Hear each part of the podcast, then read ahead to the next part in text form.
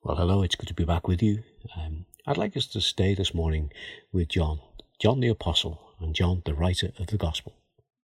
And this morning, I want us to look as he tells us about something else that he saw that at the time he didn't understand, and at the time he didn't know why it was happening.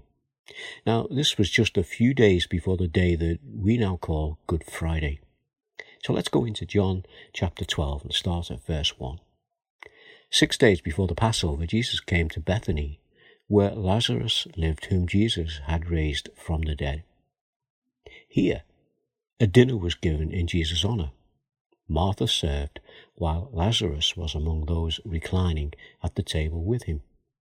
So Martha was one of the sisters of Lazarus. We read on. Then Mary took about half a litre of pure nard an expensive perfume. She poured it on Jesus' feet and wiped his feet with her hair. And the house was filled with the fragrance of the perfume. This is Mary, who was the other sister of, of Lazarus. But one of the disciples, Judas Iscariot, who was later to betray him, objected. Why wasn't this perfume sold and the money given to the poor? It was worth a year's wages.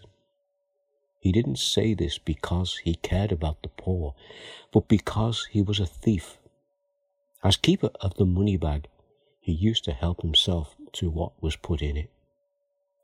So, here in this little bit, we do learn a little bit more about the real motives of the one who was the traitor, the one who betrayed Jesus. Let's read on. Leave her alone, Jesus replied. It was intended that she should save this perfume for the day of my burial. And you will always have the poor among you, but you will not always have me. You know, on this occasion, even the rest of the apostles, when they saw that what Mary had done, they couldn't understand why she would do it. And when Jesus told them that it was for the day of my burial, they didn't know that within a week he would. Jesus would be dead and would be buried. And when that happened, it happened so suddenly. It was unexpected, and they would not have had time to make preparation for his burial. You know, I'm sure the apostles would have looked back and regretted having missed the opportunity to show their devotion to Jesus, to show devotion to him before his death as Mary had done. I wonder if you've ignored the opportunity of trusting Jesus as your Saviour. What I'd say is don't let this opportunity pass you by this Easter time. Think of Mary's act of devotion. She did it when the time was right. Left any longer, it would have been too late.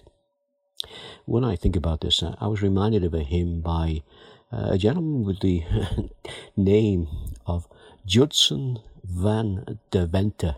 Well, that's a great name, isn't it, really? Judson Van Deventer.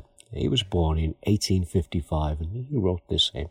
And all I'm going to do is share with you a couple of lines from it for us to consider this morning as we think about the things that the apostles saw and that they are sharing with us as we approach this Easter time. Here's those few verses, a uh, few words. All to Jesus I surrender. All to him I freely give. I will ever love and trust him. In his presence daily live. May that be us this morning as we've gathered again around his word. Father, we just thank you again for this opportunity as we commit these few moments into your hands that you might teach us and speak to us through them.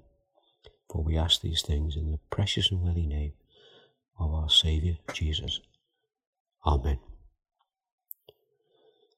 Well, take care and uh, God bless. And um, God willing, I'll be back again to share some more thoughts with you from God's Word.